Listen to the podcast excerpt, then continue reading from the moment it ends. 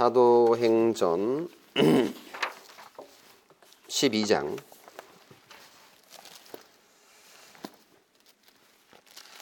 잘 찍겠습니다. 먼저 1절 2절을 읽겠습니다. 그때에 헤롯 왕이 손을 들어 교회 중에서 몇 사람을 해하려 하여 요한의 형제 야고보를 칼로 죽이니 네, 오늘 설교의 제목은 헤롯의 박해와 말씀의 흥왕 흥하고 왕성해진다 이런 뜻이죠. 어, 돼지는 세 가지로 나눴는데요. 헤롯의 박해와 헤롯의 실패와 헤롯의 죽음 이렇게 예, 박해, 실패, 죽음으 로 나눠서 말씀을 드리겠습니다. 먼저 헤롯의 박해인데요. 음, 스테반의 순교 이후 교회 박해는 전반적으로 좀 잠잠해 졌다라는 것을 우리가 느낄 수 있었습니다. 그런데 몇 년이 지나자 정치 지도자 헤롯의 박해가 시작되었습니다. 지금까지는 박해가 있다면 종교 지도자들의 박해였지만 이제는 정치 권력자가 나선 것이 차이라면 차이입니다. 헤롯은 야고보 사도를 먼저 어, 죽입니다. 그러니까 칼로 죽였기 때문에 참수했을 것으로 보이는 거죠. 무슨 죄목으로 야고보 사도를 처형했을까? 아, 성경에 나오지는 않지만 우리가 역사서들이 있기 때문에 역사책들을 좀 살펴서 어, 이해를 해보면 도움이 될 거라서 좀 살펴보도록 하겠는데요. 성경에는 이 헤롯이라는 이름이 여러 등장하지만 다 같은 헤롯이 아닙니다. 물론 한 집안 사람이긴 하지만 이 헤롯은 이제 성인 거죠. 그 마치 임경근 목사 하면 이제 임씨가 자주 등장하긴 하지만 다 같은 임씨가 예, 다 같은 임이 아닌 거죠. 아들 임도 있는 거고 아버지 임도 있는 것처럼 헤롯은 성입니다. 성경에 헤롯이 나온다 하지만 모두 같은 헤롯이 아닌 이유가 바로 거기에 있는데요. 어, 예를 들면 뭐 시몬이라는 이름은 베드로뿐만 아니라 어, 여러 시몬이 있었다라는 거 우리가 잘 알듯이 우리가 쉽게 이해를 할 수 있지만 그게 다 같은 헤롯이라고 우리가 생각을 하는 경향이 있어서 그 부분은 좀 어, 살펴볼 일인데요. 아, 야고보 사도를 죽인 이 헤롯은 이름이 아그리빠입니다. 아그리빠. 이제 아그리빠도 역사에 둘, 셋 등장하기 때문에 아그리파 1세다 이렇게 이제 예, 부르는데요. 아그리파 1세는 할아버지 대헤롯의 손자입니다. 대헤롯. 어, 이제 여러 헤롯이 있는데 최고 이제 조상이라는 뜻이죠. 이 대헤롯은 할아버지 헤롯은 다섯 명의 아내를 두었기 때문에 좀 가계가 아주 복잡합니다. 대헤롯의 아내 가운데 유대인 예, 부인이 있었는데요. 어, 마리암네라고 하는 마리암네 1세, 마리암네도 또 여러 개 있기 때문에 1세와 혼인을 해서 낳은 아들이 아리스토블루스 4세인데 에, 아그리파 1세를 낳고는 주전 7년 아내 마리암네와 아, 마리암네와 함께 대헤롯에 의해서 예, 살해를 당하고 맙니다. 참 할아버지가 아주 잔인하고 폭군이었던 것 같습니다. 어쨌든 이 어린 헤롯 아그리파 1세는 어, 아버지가 죽는 것도 경험했고 이제 어머니가 할아버지에게 죽는 것도 경험을 했으니까 상처가 상당히 많았던 시절을 보냈다 이렇게 볼 수 있겠고요. 아그리파 1세 헤롯은요 어, 어렸을 때 어디서 자랐냐면 로마에서 어, 공부하면서 어린 시절을 보냈고 이제 그 로마에 살 때에 로마 황제가 나중에 이제 됐는데 칼리굴라라고 하는 가이우스 가이오 이렇게 이제 나오는 이 황제가 바로 칼리 칼리굴라라고 하는 황제인데 어렸을 때 친구였습니다. 이 절친 칼리굴라 로마 황제 칼리굴라가 나중에 AD 그주 37년에 로마의 황제로 등극하게 되는데 절친이었으니까 이 아그리파 1세를 어, 유대 지방의 일부를 다스리는 왕으로 어, 임명을 하게 됩니다. 그 특혜를 받았겠죠. 그 뒤로도 이 아그리파 1세는 상당한 특권을 특혜를 받아가지고요. 음, 그 주후 39년경 세례 요한을 참수했던 그러니까 세례 요한을 죽였던 삼촌 헤롯 헤롯 안티파스라고 하는데 안디바라고도 하기도 하고요. 성경에는 헤롯 안티파스가 이제 정권에서 여러 사정으로 인해서 물러나게 됐는데 이제 그때 그 삼촌의 땅도 물려받게 되고요. 그리고 어 나중에 그 유대와 사마리아 땅까지 영토를 확장을 해서 할아버지 때 가졌던 그 영토 유대 팔레스타인 전역을 통치하게 되는 아그리파 1세는 그야말로 당시 예수님이 돌아가시고 나서 어수선한 그 유대를 통치하는 중요한 어, 역할을 했던 왕이었다라고 어, 보면 분위기를 어느 정도 좀 어, 읽을 수 있습니다. 이 헤롯 아그리파 1세는 유대인 할머니 마리암네를 이용해서요 손자였 손자인데 유대인 흉내를 많이 냈습니다. 할머니가 유대인이기 때문에 유대교에 대해서 잘 알았고 또 유대 율법에 대해서도 잘 알았기 때문에 모세의 율법과 전통을 상당히 존중을 했다고 그래요. 그래서 이 아그리파 헤롯은 성전에서 희생 제사를 드리는 거 함께 동참을 했고요. 실제로 제사를 드렸습니다. 장막절에는 유대 종교 지도자들이 헤롯에게 어떤 역할을 맡겼냐 하면 율법을 낭독하는 특권도 주었다라고 해요.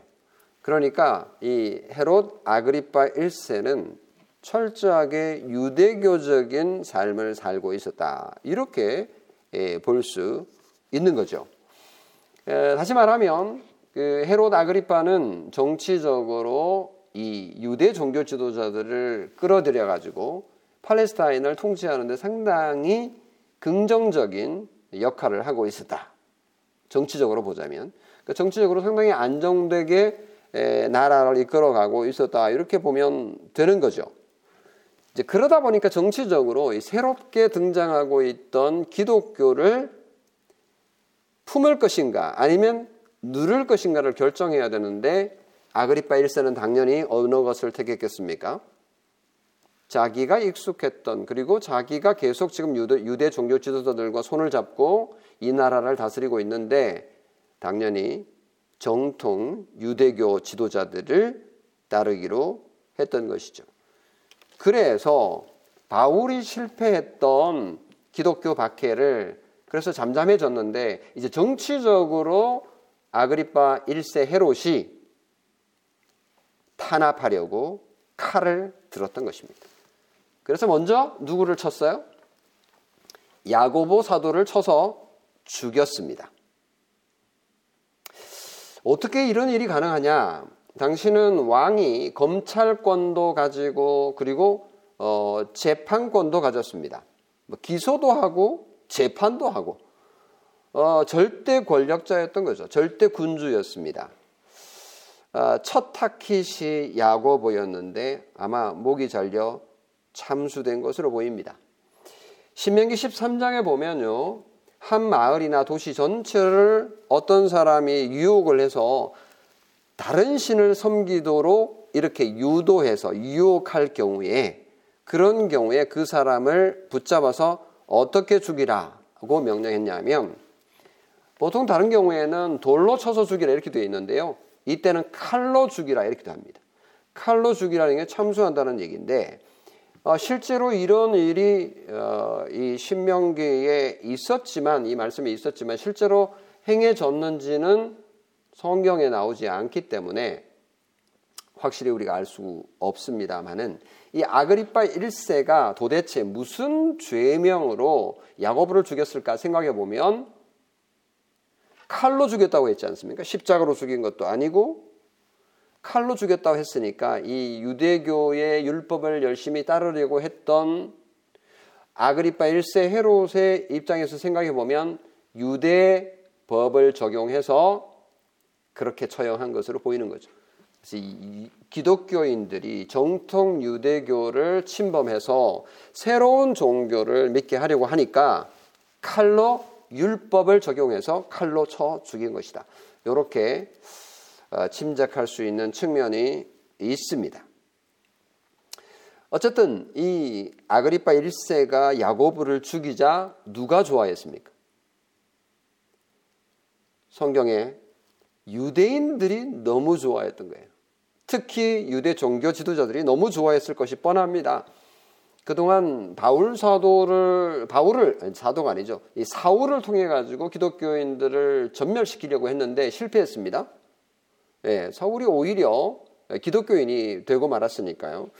어, 그리고 정치적 상황이 상당히 좀 어, 변화무쌍한 상황이었기 때문에 기독교는 점점 번성해가고 이걸 어떻게 에, 저 제지할 방법이 없었는데 이 아그리파 1세가 자원해서 그 일을 했으니까 얼마나 좋아했겠습니까?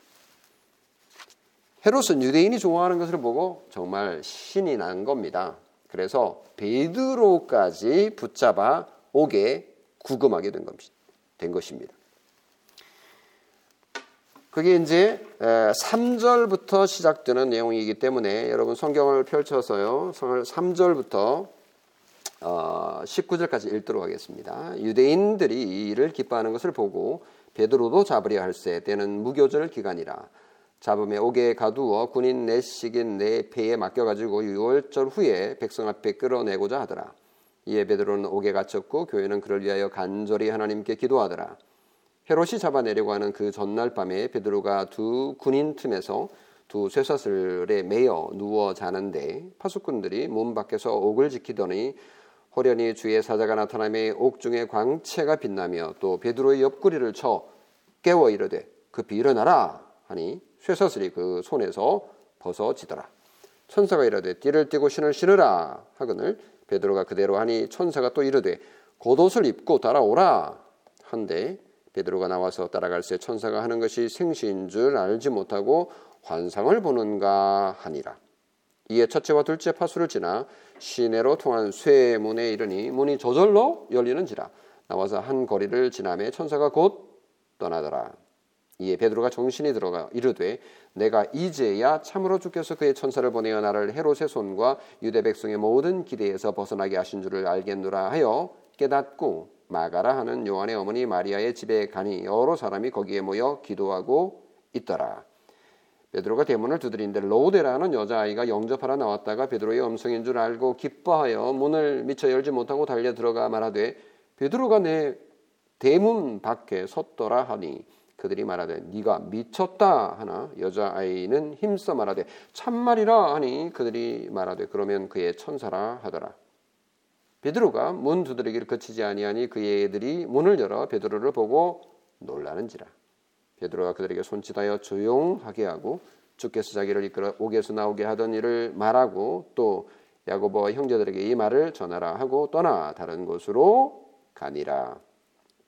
날이 샘의 군인들은 베드로가 어떻게 되었는지 알지 못하여 적지 않게 소동하니 헤롯이 그를 찾아도 보지 못함에 파수꾼들을 신문하고 죽이라 명하니라. 헤롯이 유대를 떠나 가이사랴로 내려가서 머무니라. 네. 때가 6월절 지나서 이제 무교절인 거예요. 그 무교절은 7일 동안 6월절 아, 이후 바로 붙어서 연결되는 유대인의 절기이지요. 어, 예수님이 붙잡힌 시기하고 비슷합니다. 분위기가 참 요상해요. 사도들도 예수님처럼 십자가에 처형될 분위기 이런 분위기가 느껴지는 그런 어, 분위 그 밤입니다.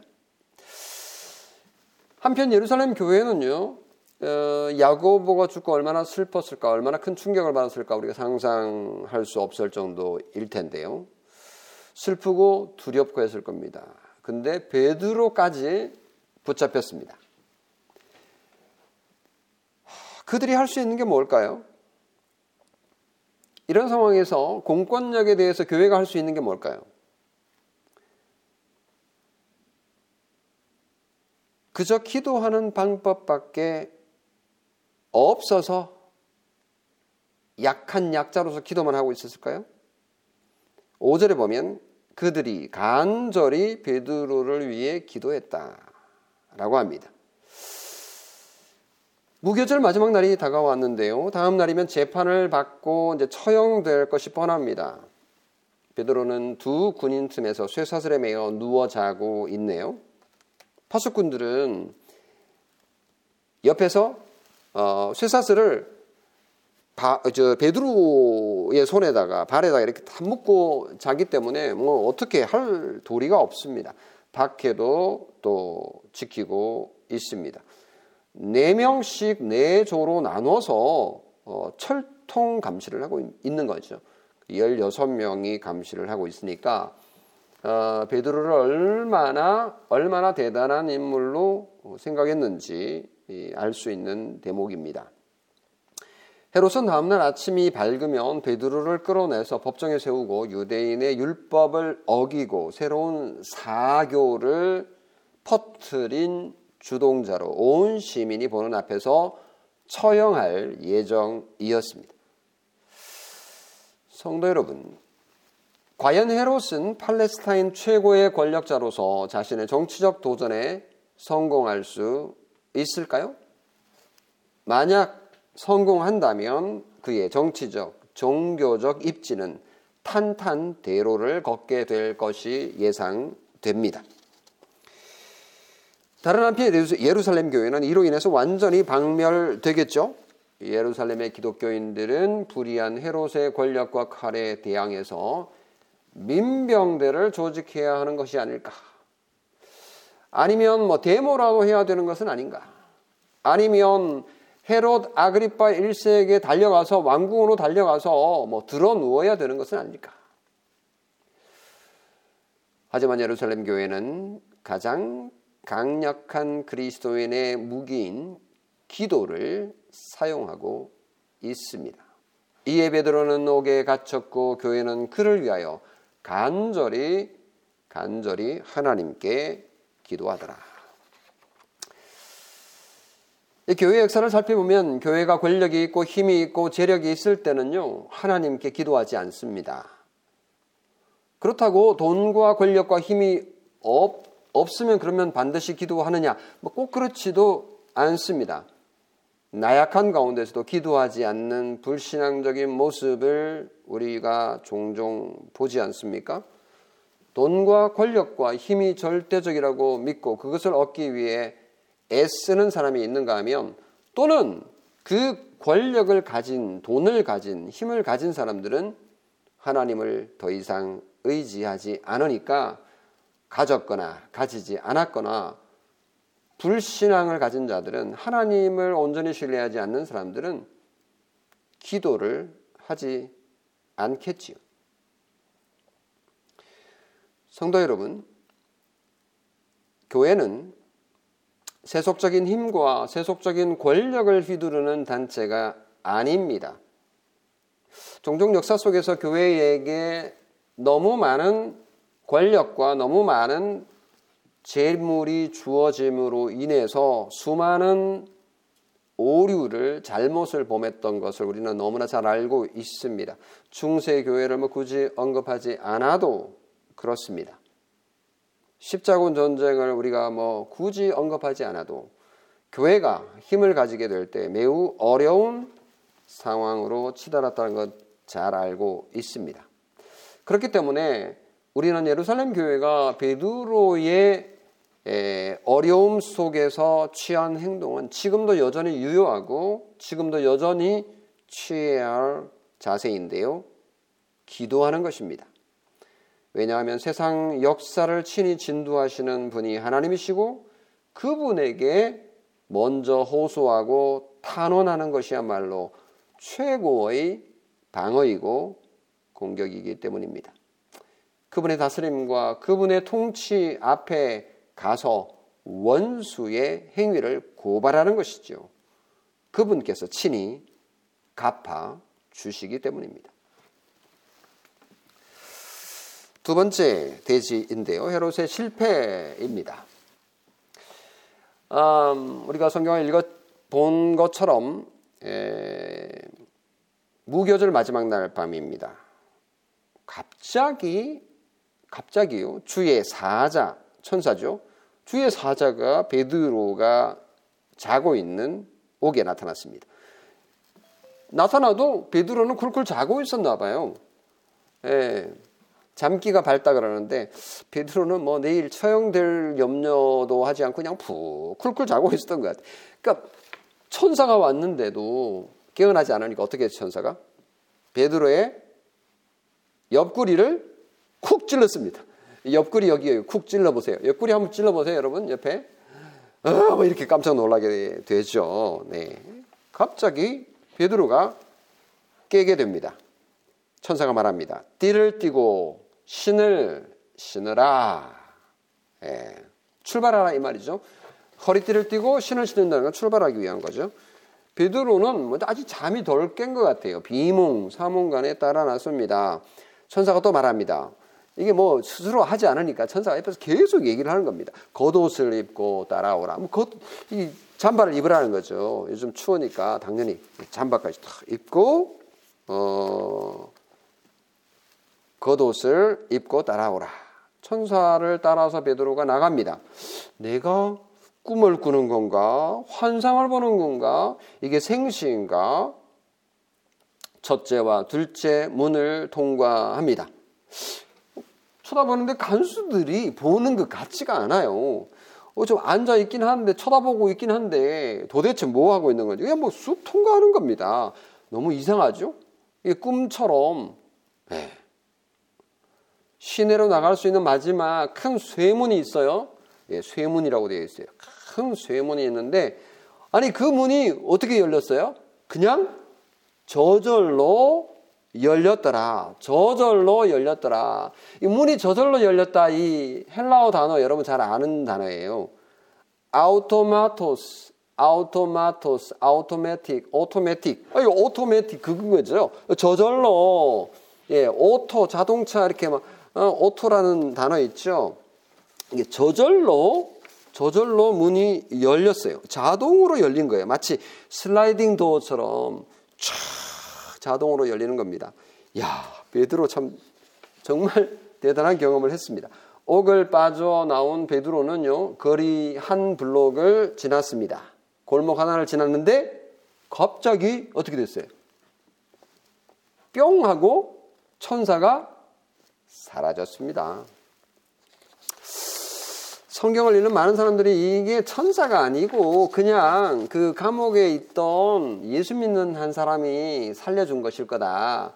그리고 그 베드로 옆에 있었던 사람들도 다 예수 믿는 사람들이어가지고 베드로를 살짝 살려준 거다. 이렇게 이제 해석하는 사람들도 있어요. 제법 그럴 듯해 보이긴 해요. 뭐 그럴 수 있겠죠. 영화로 만들면 그렇게 만들 수도 있을 겁니다만은 그러면 어떻게 천사는 어떻게 해석할 거예요?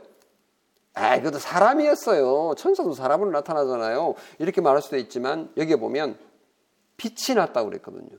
그 빛은 어떻게 만들 거예요? 네, 해석이 안 되는 거죠. 이건 하나님께서 천사를 보내서 기적을 일으킨 것이 너무나 분명합니다. 베드로가 정신이 번쩍 들었어요. 11절에 보면 내가 이제야 참으로 주께서 그의 천사를 보내어 나를 헤롯의 손과 유대 백성의 모든 기대에서 벗어나게 하신 줄을 알겠노라. 이 베드로가 스스로 증언하잖아요. 하나님이 천사를 보내서 그렇게 해주신 거다.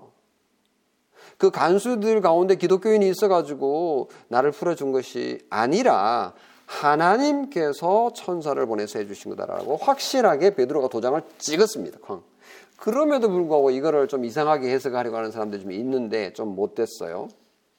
그죠? 성경을 기적을 안 믿으려고 작정을 한 사람들은 아, 홍해 홍해 바다의 기적도 안 믿고 싶고 예수님이 부활한 것도 안 믿고 싶고 예, 다안 믿고 싶은 거예요. 그러다 보니까 억지 해석을 자꾸 하는데 진짜 억지죠. 베드로는 천사를 만난 경험, 한 번이 아니에요, 사실은. 벌써 몇 번째잖아요. 그렇지만 매번 새롭고 신기하고 정말 믿기 어려웠나 봐요. 옥에서 탈출하는 과정 내내 베드로는 얼떨떨했다라는 그런 느낌이잖아요. 사실 그게 정상이죠. 왜냐하면 베드로 스스로 천사를 부른 게 아니기 때문에 그래요. 베드로가 자 천사야 내 천 나를 보호하는 천사야 와라 이렇게 하지 않았잖아요. 천사를 어떻게 해서 왔어요? 베드로가 전혀 생각하지 않는 쿨쿨 세상 모르게 자고 있는 그때에 하나님께서 하나님의 때에 하나님께서 원하시는 장소에다가 보낸 거죠. 베드로가 계획한 게 전혀 아닙니다. 하나님의 절대적인 개입으로 이루어진 것이다 보니까 베드로는 놀랄 수밖에 없는 거죠. 그러니까 알아차리고 보니까 아, 주께서 그의 천사를 보내어 벗어나게 하신 줄 이제 알겠구나. 지나고 보니까 알겠구나. 이렇게 되는 거죠. 성도 여러분, 하나님은 정말로 헤롯의 권력과 헤롯의 힘과 헤롯의 칼을 무력화 시키셨습니다. 인간의 권력과 힘이 하나님의 교회를 대적하지만 그것은 하나님의 손 안에 있을 뿐입니다. 그렇게 해서 이제 베드로가 어디로 달려갔습니까? 베드로는 예루살렘에 집이 없어요. 예, 예루살렘에 어떤 한 집이 있었는데 마가라 하는 요한의 어머니 마리아의 집으로 달려갔다라고 합니다. 요 점에 대해서는 뭐 그전에도 제가 몇 번 말씀드린 적이 있고 요건 다음 설교에서 좀 더 설명하겠습니다.마는 거기에 예루살렘 교회 성도들이 모여 가지고 기도를 하고 있었던 것입니다. 거기 가지고 베드로가 문을 쾅쾅쾅 두드렸습니다. 그랬더니 누가 나왔어요? 자그마한 로데라고 하는 여자 아이가 나오는 겁니다. 세상에. 아, 정말 비교되지 않습니까? 옥을 지키는 사람, 감옥을 지키는 사람들은 뭘 들고 있었어요? 칼과 창과 어? 그리고 무기를 무장한 건장한 완전 무장한 군인들이잖아요. 하지만 기도하는 하나님의 교회에는 그런 칼을 가지고 있지 않아요. 그런 힘 가지고 있지 않아요. 그런 권력 가지고 있지 않아요. 안, 않습니다. 이 로데라고 하는 여자아이가 나온 것이 그 점을 너무나도 대조적으로 보여주고 있지 않습니까? 여자도 약자인데 아이다. 뭐 약자의 약자. 그 여자아이가 문을 지키고 있는 거예요. 여자아이가 문을 지키고 있다가 예, 그 소리를 듣고는 쫓아 나왔습니다. 예루살렘 교회는 헤롯의 군대가 자신들을 체포하러 온, 올 수도 있다라고 생각할 수 있잖아요. 그래서 그, 그, 그 가운데서도 교인들 가운데 힘센 사람, 어? 옛날에 뭐 군대 생활을 했던 사람, 이런 사람들 다 세워놓고 보초를 세우고 뭐 이렇게 했어야 할 것 같은데 어린 여자가 등장하는 것은요, 너무 이 그림이 대조되잖아요.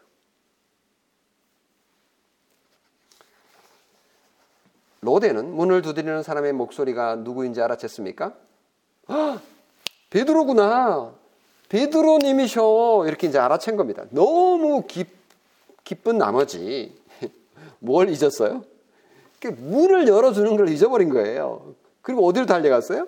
예, 기도하고 있는 부모님, 기도하고 있는 삼촌, 기도하고 있는 성도님들에게 이걸 빨리 알려주기 위해서 집 안으로 쭈르르 달려가서 베드로가 문 밖에 서 있어요. 아니, 베드로님이 문 밖에 서 있어요. 베드로님이 왔어요. 이제 알려준 겁니다. 그랬더니 그 안에 기도하는 사람들이 어떻게 했을까요? 우와, 너무 기뻤을 것 같은데 세상에 반대예요. 이 아이의 말을 믿지 않는 겁니다. 아니 이 밤에 베드로가 문 앞에 있을 리가 없지. 너 정신 차려. 너 미쳤구나. 응? 너 정신 나갔구나. 어, 로데는 너무 막 너무 황당하고 너무 막 억울하고 힘들었겠죠. 그래서 뭐라고 그랬어요? 정말입니다. 정말입니다. 그랬더니 어른들이 뭐라고 그랬어요? 에이, 그러면 그러면 베드로의 천사이던가 베드로를 지켜주는 천사가 나타났다라고 이렇게 이제 해석을 하는 겁니다. 아이고 참 어처구니가 없습니다. 네, 뭐 그럴 만도 하죠. 베드로가 어, 네, 풀려날 거라고 아무도 생각하지 않고 있었기 때문에 그렇습니다. 야고보는 이미 죽었죠. 이제 그리고 베드로도 죽을 것이고 또 우리도 곧 죽게 될지도 모르기 때문에 우리는 그런 상황에 어떻게 대처할까 하나님께 능력을 어, 달라고 기도하고 있었을지도 모르는 거죠. 한편 베드로는 어때요? 아니 이거 뭐 탈출했는데 이 지금 문을 안 열어주니까 얼마나 답답하고 갑갑하고 그랬을까요? 막 그들은 계속 두드리고 있는 겁니다. 문을 두드려요. 막 쾅, 쾅, 쾅. 그제서야, 그제서야 어른들이 그 소리를 들었습니다. 직접 나와서 문을 열어보니까 그냥 슬라이딩 도어처럼 쫙 열리지는 않았어요. 열어야 돼요. 예, 열었더니 어떻게 됐어요? 거기에 베드로가 서 있는 겁니다. 뭐 이게 환상인가? 눈을 비비면서 예, 봤는데 진짜 베드로 온 겁니다. 난리가 났습니다. 세상에 베드로가 베드로 어떻게 된 거예요? 막 다들 한 마디씩 하는데 밤에 그냥 난리가 날 판입니다. 그래서 어떻게 해요? 베드로가 쉿, 쉿, 얘기하지 마세요. 얘기하면 안 됩니다. 들려요? 제 소리가 들려요? 속삭였습니다. 왜? 밤에 소리를 내면 옆집에 다 듣고요. 그러면 이제 난리가 나니까 안 되는 거죠. 이 상황을 알면 안 되는 거죠. 베드로는 조용히 시키고는요. 그리고는 아주 분명하고 또렷하게 주께서 자기를 이끌어 옥에서 나오게 하던 일을 간단하게 설명을 했습니다. 길게 설명할 시간이 없어요. 빨리 도망가야 되니까요. 그래서 설명을 하고는 한 가지 부탁을 합니다. 야고보와 형제들에게 이 말을 전하시오. 야고보와 형제들에게 이 이야기를 전하시오. 이 뭐에 야고보와 형제 야고보가 이 누굴까요? 야고보는 어떻게 됐어요? 이미 헤로드 아그리파 1세에 의해서 죽었는데 또 야고보가 나오는데 이게 뭐죠? 아, 이것도 이것도 헷갈릴 필요가 없습니다. 성경에는 수많은 야고보가 나옵니다. 성경에는 수많은 시몬이 나옵니다. 네, 이 다른 야고보인 거예요. 이 다른 야고보는 그럼 누굴까? 다른 야고보다 뭐 이렇게 얘기를 하지 않았기 때문에 누군지 모르지만 이 야고보는 예루살렘 그 처형된 야고보 말고 남아 있는 살아 있는 야고보인데 이 야고보는 예루살렘 교회의 최고 지도자였을 것이라고 봅니다. 그럼 그 최고 지도자 야고보는 누구냐? 예수님의 동생인 야고보일 것이다. 그리고 이 예수님의 동생 야고보가 바로 야고보서를 기록한 사람이다. 라고 보는 것이죠. 이 야고보는요, 이 야고보 지도자는 사도행전 오늘 12장을 읽었는데 15장에 가면 또 나타납니다. 그래서 처형된 야고보 이외에 다른 야고보에게 이 사실을 알리시오. 라고 하고는 베드로는 사라졌습니다. 천사처럼 사라진 건 아니고요. 총총 걸음으로 새벽 어두운 여명을 뚫고 어딘가로 떠나버렸는데요. 그렇게 베드로가 떠난 이후로는 베드로의 사역에 대해서 기록한 것이 여기저기 살짝 살짝 드러나는 것 외에는 이제 드러나지 나타나지 않습니다. 그래서 교회 역사가들은요 다른 곳으로 갔다라고 했는데 도대체 어디로 갔을까? 베드로는 어디로 갔을까요? 몰라요. 그런데 로마 천주교회는 그 길로 베드로는 로마로 갔을 것이다. 그 길로 베드로는 로마로 가서 25년 동안 로마의 교회를 섬기다가 최초의 로마의 교황이 되었고 거기서 순교했다라고 믿습니다. 주장합니다. 그야말로 상상이죠. 근데 이 주장이 오류가 있는 거는요. 베드로가 1, 2년 후에 안디옥에 나타납니다. 그걸 어디서 알 수 있냐면 갈라디아 2장 11절 12절에 보면 베드로가 안디옥에 갔는데 거기에 베드로가 있었더라라는 얘기를 하거든요. 그래서 어? 안디옥에도 나타났구나. 그러니까 바로 로마에 가서 사역한 것이 아닌 거죠. 여기저기 돌아다닌 것으로 보입니다. 그리고요. 사도행전 15장 7절에도 보면 거기 베드로가 로, 어, 예루살렘을 다시 방문했다라는 얘기가 거기에도 나옵니다. 그러니까 로마 천주교회가 주장하는 거는 뭐예요? X인 거죠. 헤롯의 예루살렘 핍박 계획은 어떻게 됐어요? 성공했습니까? 실패했습니다. 다음날 아침 베드로를 불러오려고 했지만 예, 불러냈지만 이미 탈출한 상황이었습니다. 그래서 어, 추적군을 보냈지만 찾지 못합니다. 뭐 어디에 어떻게 숨었는지 모르지만 베드로가 예, 숨어 있었기 때문에 찾지 못합니다. 결국 헤롯은 파수꾼을 신문하고 죽임으로 이 사건은 일단락이 되고 헤롯의, 헤롯의 예루살렘 정치는 실패하고 맙니다. 결국 어, 자신의 궁궐이 있는 어디로 내려가 삽니까? 예, 가이사랴로 바닷가 해안 도시 가이사랴로 내려갑니다. 원래 이제 팔레스타인을 다스리는 최고의 도시가 가이사랴였고 그 자기의 궁궐도 거기 있습니다. 근데 워낙 유대인들을 좋아했기 때문에 예루살렘에 와서 한 번씩 오랫동안 살았던 거죠. 한동안 아주 밀월 관계에 있다가 실패한 이후에 가이사랴로 내려가서 머물게 됩니다.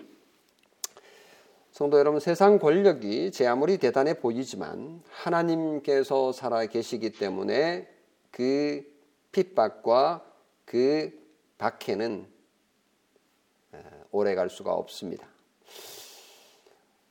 성도 여러분 오늘 올 한 해도 여러 일들이 있었지만 어, 하나님께 기도하면서 마무리하기를 원합니다. 아, 어려움이 없지 않았지만 하나님께 기도하는 자는 하나님의 보호하심을 경험할 수 있을 겁니다.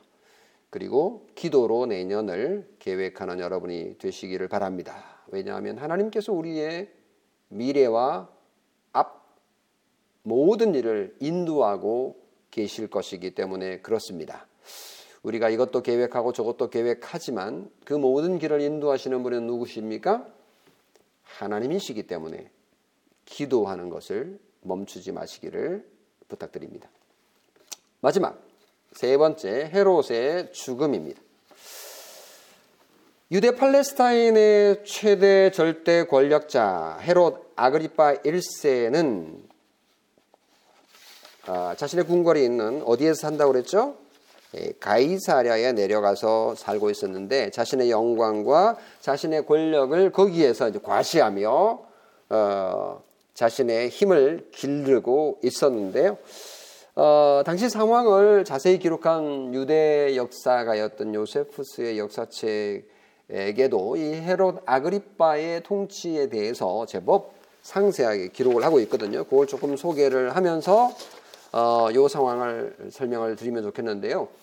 20절에 보면 헤롯이 두로와 시돈 사람을 대단히 노여워하니 그들의 지방이 왕국에서 나는 양식을 먹는 까닭에 한 마음으로 그에게 나와 왕의 침소 맡은 신하 블라스도를 설득하여 화목하기를 청한지라.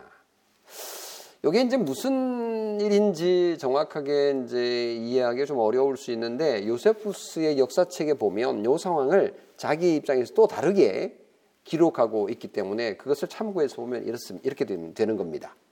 본래 두로와 시돈을 합쳐서 이제 붙어 있는 해안 도시인데요. 이 도시는 옛날에 아주 융성했던 페니키아 문명의 발상지입니다. 그 전통적으로 이 지중해 무역을 담당하고 있었고 이 팔레스틴의 모든 그 무역은 이 두 항구를 통해서 이루어졌습니다. 그래서 아주 부자고요. 돈이 많은 사람들이 살고 있었습니다. 그런데 그 영광이 이제 사라질 위기입니다. 왜냐하면 가이사랴라고 하는 신흥 신흥 도시가 어, 항구 도시가 만들어졌기 때문입니다. 이 가이사랴야말로 로마가 이 팔레스타인 지역을 다스리기 위해서 만든 행정 수도 역할을 하는 그런 관계였기 때문에 서로 이제 경쟁 관계였던 거예요. 이 거리도 그렇게 뭐 멀지 않는 그런 어, 곳이기 때문에 헤롯은 당연히 가이사랴가 성장하고 부흥하기를 원하고 시돈과 이 두로 사람들에 대해서 아주 어, 불쾌한 좋지 않은 감정을 가지고 있었습니다. 그리고 두로와 시돈 사람들은 거기에 이제 에, 부자들도 많고 또 귀족들도 많이 있는데 이 사람들의 그 오만한 태도에 대해서 아주 불만이 많았습니다. 그래서 맛 좀 봐라, 맛 좀 봐라 해서 그 시돈과 두로로 공급되는 갈릴리에서 생산되는 이 옥수수나 밀 같은 이 식량 판매를 금지시켰다고 해요. 그러니까 먹을 게 없는 거예요. 식량 공급을 끊어버린 겁니다. 요즘도 우리 각 뭐 중국과 뭐 호주와 그리고 미국과 뭐 요즘 경제 전쟁을 하고 있지 않습니까? 그래서 정말 필요한 꼭 필요한 거를 이렇게 판매 중단을 시켜버리면 어 정말 이제 황당한 상황이 발생할 수 있는 거죠. 근데 이때만 하더라도 두로와 시도는 예, 먹는 것을 갈릴리에서 생산되는 그것에 전적으로 의존하고 있었는데 이 헤롯이 비겁하게도 이 먹을 것을 가지고 장난을 친 겁니다. 그랬더니 어, 이 장난이 아주 효과가 있었습니다. 그래서 두로와 시돈 사람들이 먹을 것이 없으니까 그냥 항복한 겁니다. 아이고 우리 살려주십시오. 우리 먹을 게 없습니다. 배가 고픕니다. 빵도 못 굽습니다. 우리는 뭐 그럼 밥을 밥도 못 먹습니다. 뭐 이렇게 이제 쌀도 없습니다. 이렇게 된 거예요. 아, 그래서 할 수 없이 이제 헤롯에게 와서 이제 비는 수밖에 없습니다. 싹싹 비는 거죠. 아, 살려주세요. 그래서 이제 시돈과 두로 어, 사람들이 대표를 보내가지고 헤롯을 만나려고 하는데 이제 헤롯에게 바로 갈 수는 없고 헤롯의 에, 충복이고 또 신복인 블라스도를 만나가지고 설득해서 도움을 청해서 이제 평화 우리 서로 사이좋게 지냅시다. 우리가 좀 겸손하게 에, 당신의 지도를 받겠습니다. 이제 이렇게 머리를 숙이고 들어오는 상황이 바로 이 상황입니다. 이 그림은 이 그림은 헤롯 아그리파 1세가 원했던 거예요. 이것은 예루살렘에서도 원했던 것이고 지금 실제로 절대 권력을 휘두르고 있는 헤롯에게는 정말 기분 좋은 일이었습니다. 어느 날 헤롯은 어, 왕복을 입고 단상에 앉아 백성에게 연설을 했다. 21절을 그렇게 전하고 있습니다. 근데 요세푸스의 그 기록에 의하면요, 어, 헤롯은 어, 올림픽 같은 대축제 날에 태양이 비치기 시작하는 날 빛나는 옷을 입고 등장했다. 이렇게 쓰고 있습니다. 그러니까 성경하고 거의 이제 비슷하죠. 그러니까 두로와 시돈의 사신들이 대표들이 와서 앉아 있는 그 자리에 아주 정말 뭐 로마 황제보다 더한 그런 대단한 권력을 가진 자처럼 시위를 하는 겁니다. 차 나타나가지고 나 이 정도 돼 이렇게 해가지고 이제 나타나니까 어떻게 해요? 가이사랴 주민들이 소리를 칩니다. 그리고 두로 사신들도 외칩니다. 이것은 신의 소리요 사람의 소리가 아니라 뭐 이게 좀, 좀 싱거워 보이는데요. 하나님의 소리다. 이렇게 말한 겁니다. 그러니까 헤롯이 연설을 하니까 와, 하나님의 소리다라고 이제 박수를 막 치면서 막 구호를 외쳐냅니다. 신이요, 신이요, 신이요. 막 이렇게 한 겁니다. 난리가 난 겁니다. 요즘 뭐 BTS 공연하면 어, 아미들이 막 그렇게 소리를 외치던데 어, 뭐 그렇다고 해서 BTS가 우리는 뭐 신이다 이렇게 말하는지는 음, 뭐 안아서 다행입니다만은 이 헤롯은 헤롯은 정말 그렇게 했던 것 같아요. 그렇지, 내가 그 정도 되지, 당연하지, 이렇게 자세를 취한 겁니다. 한마디로 백성들은 아부를 한 거고요. 권력자 앞에 힘과 칼이 무서워서 어, 아주 그냥 아부를 했는데 헤롯은 그 아부를 그대로 진실로 받아들여서 아주 그냥 교만한 모습을 보였던 것입니다. 하나님께서 어떻게 했을까요? 천사를 보내어 헤롯을 죽이셨습니다. 하나님께서 천사를 보내서 베드로를 살리셨는데 이 헤롯에게는 천사를 보내서 어떻게 해요? 죽이셨습니다. 어떻게 죽었냐면 23절에 보면 벌레에 먹혀 죽었다. 성경은 그렇게 전하고 있습니다. 벌레에 먹혀 죽었다. 벌레가 어떻게 들어와서 어떻게 죽, 죽이지? 아니요, 우리 몸에 벌레 있죠, 여러분. 벌레, 우리 몸 속에도 뭐 박테리아부터 시작해가지고요, 수많은 어, 벌레들이 있을 수 있습니다. 예, 저 저도 어렸을 때 뱃속에 벌레들이 있어가지고 약 먹고 막 빼내고 이랬는데 엄마 아빠들 어렸을 때 그런 일 많이 있었어요. 나중에 얘기해 달라 그러세요. 어, 요세푸스에 의하면요, 심한 통증이 그에 비해서 일어났다. 이렇게 전하는데요. 통증이 너무 심해가지고 왕궁으로 옮겼지만 닷새 만에 죽었다. 이렇게 전합니다. 어, 하늘의 별도 잡을 수 있다라고 생각하던 그가 비참하게 죽음을 맞이한 겁니다. 어, 의사들이 이제 헤롯이 죽은 요 상황을 설명하기로 의사들은 이렇게 설명한대요. 회충이 회충이 너무 뱃속에 많아가지고 이 회충이 장을 다 후벼 파고 어, 결국은 급성 장 폐색증에 걸려서 고통스럽게 죽어갔을 것이다. 이렇게 이제 에, 판단을 합니다만은 우리 가운데 지금 뭐 의사 선생님 아무데 안, 안 계셔가지고 아, 예, 제가 얘기합니다만은 뭐 그럴 수도 있겠죠. 어, 그러나 분명한 것은 하나님께서 헤롯을 심판한 것입니다. 왜 헤롯을 죽였을까요? 죽을 때가 됐기 때문에 아니죠. 23절에 그 이유가 나옵니다. 헤롯이 영광을 하나님께로 돌리지 아니함으로. 헤롯은 영광을 하나님의 영광을 가로채고 자기가 그 자리에 앉는 죄를 범한 것입니다. 여러분, 하나님이 가장 싫어하는 형태의 사람이 누구죠? 악한 일을 많이 하는 사람, 뭐 살인자, 뭐, 뭐 이렇게 볼 수도 있겠습니다만은 하나님께서 가장 싫어하는 자는 성경에 보면 교만한 자라는 것을 우리가 알 수가 있습니다. 하나님은 교만한 자를 물리치시고 겸손한 자에게 은혜를 베푸신다라고 야고보서 4장 6절에 말씀하지 않았습니까? 하나님의 백성을 핍박하고 죽이고 괴롭힌 죄와 교만의 죄를 지었던 헤롯 아그리파 1세는 벌레에 먹혀 죽는 처참한 죽음을 맞이해야 했습니다. 그가 죽음으로 헤롯 왕가도 막을 내리고 맙니다. 성도 여러분, 하나님은 지금도 교회를 핍박하고 성도를 괴롭히는 자들을 그냥 내버려 두실까요? 하나님께서는 갚아 주실 겁니다. 그 때가 우리가 기대하는 때가 아닐 수 있지만 반드시 하나님은 벌하시고 심판하시는 분이심을 믿으시기 바랍니다.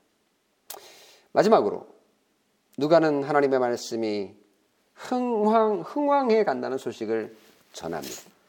헤롯의 죽음과 대비되죠. 24절에 하나님의 말씀은 흥왕하여 더하더라. 하나님의 말씀은 흥왕하여 더하더라. 헤롯의 헤롯의 핍박은 망해버리고 하나님의 말씀은 더 힘을 얻게 되더라라는 것이죠. 말씀을 맺겠습니다. 성도 여러분, 세상의 권력과 세상의 칼이 아무리 강력해 보이고 아무리 힘이 좋더라도 두려워하지 맙시다. 하나님께서 살아 계십니다. 그분의 개입과 다스림은 지금도 진행되고 있습니다. 세상이 교회와 성도를 괴롭히고 핍박하면 핍박할수록 하나님의 손길이 바빠지고 천사도 할 일이 많아질 겁니다. 그러면 교회는 뒷짐만 지고 있어도 될까요? 하나님이 다 하시니까? 아니요. 교회가 나서야 됩니다. 교회가 그러면 뭐 무기를 들고 뭐 칼을 갈고 어 이렇게 나서야 될까요? 우리도 무기를 들고 나서야 되겠죠. 우리의 무기는 뭡니까? 그리스도인에게 주어진 강력한 공격 무기는 하나입니다. 뭐죠? 화성이 그리스도인, 우리 예수 믿는 기독교인의 공격 무기 뭘까요? 말씀입니다. 말씀. 성경 말씀. 성경이 하나님의 검입니다. 칼이에요. 이게 공격 무기예요. 하나님의 말씀으로 부자가 되어야 될 필요가 있습니다. 기도하고 말씀으로 풍성하게 될 때 우리가 승리할 수 있습니다. 하나님의 말씀을 읽고 하나님의 말씀을 배우고 하나님의 말씀을 묵상하고 하나님의 말씀을 전하며 살 때에 말씀이 흥왕하게 되는 것을 경험하게 될 것입니다. 교회가 든든하게 세워져 갈 것입니다. 아무리 핍박이 많아도 하나님의 말씀은 성장해 갈 것입니다. 흥왕하고 더한다라는 말은요 수적으로 성장한다라는 뜻이 아니죠. 그러니까 하나님의 말씀이 흥왕한다는 게 뭐, 어떻게 하나님의 말씀이 수적으로 어떻게 많아질 수 있겠습니까? 질적인 성장을 얘기하는 것이죠. 교인의 숫자가 아, 초대교회가 아, 때 늘어나는 것 맞습니다만은 질적인 성장을 말하는 것이라고 보시면 되겠습니다. 2021년 한 해를 마무리하고 있습니다. 하나님의 말씀으로 마무리하십시오. 하나님의 말씀이 흥왕하고 더해지는 여러분의 삶이 되기를 바랍니다. 2022년 한 해를 말씀으로 시작하시기 바랍니다. 하나님의 말씀은 흥왕하여 더하게 되는 이 복이 여러분과 여러분의 가정과 또 우리 교회에 있기를 주님의 이름으로 축원합니다. 아멘.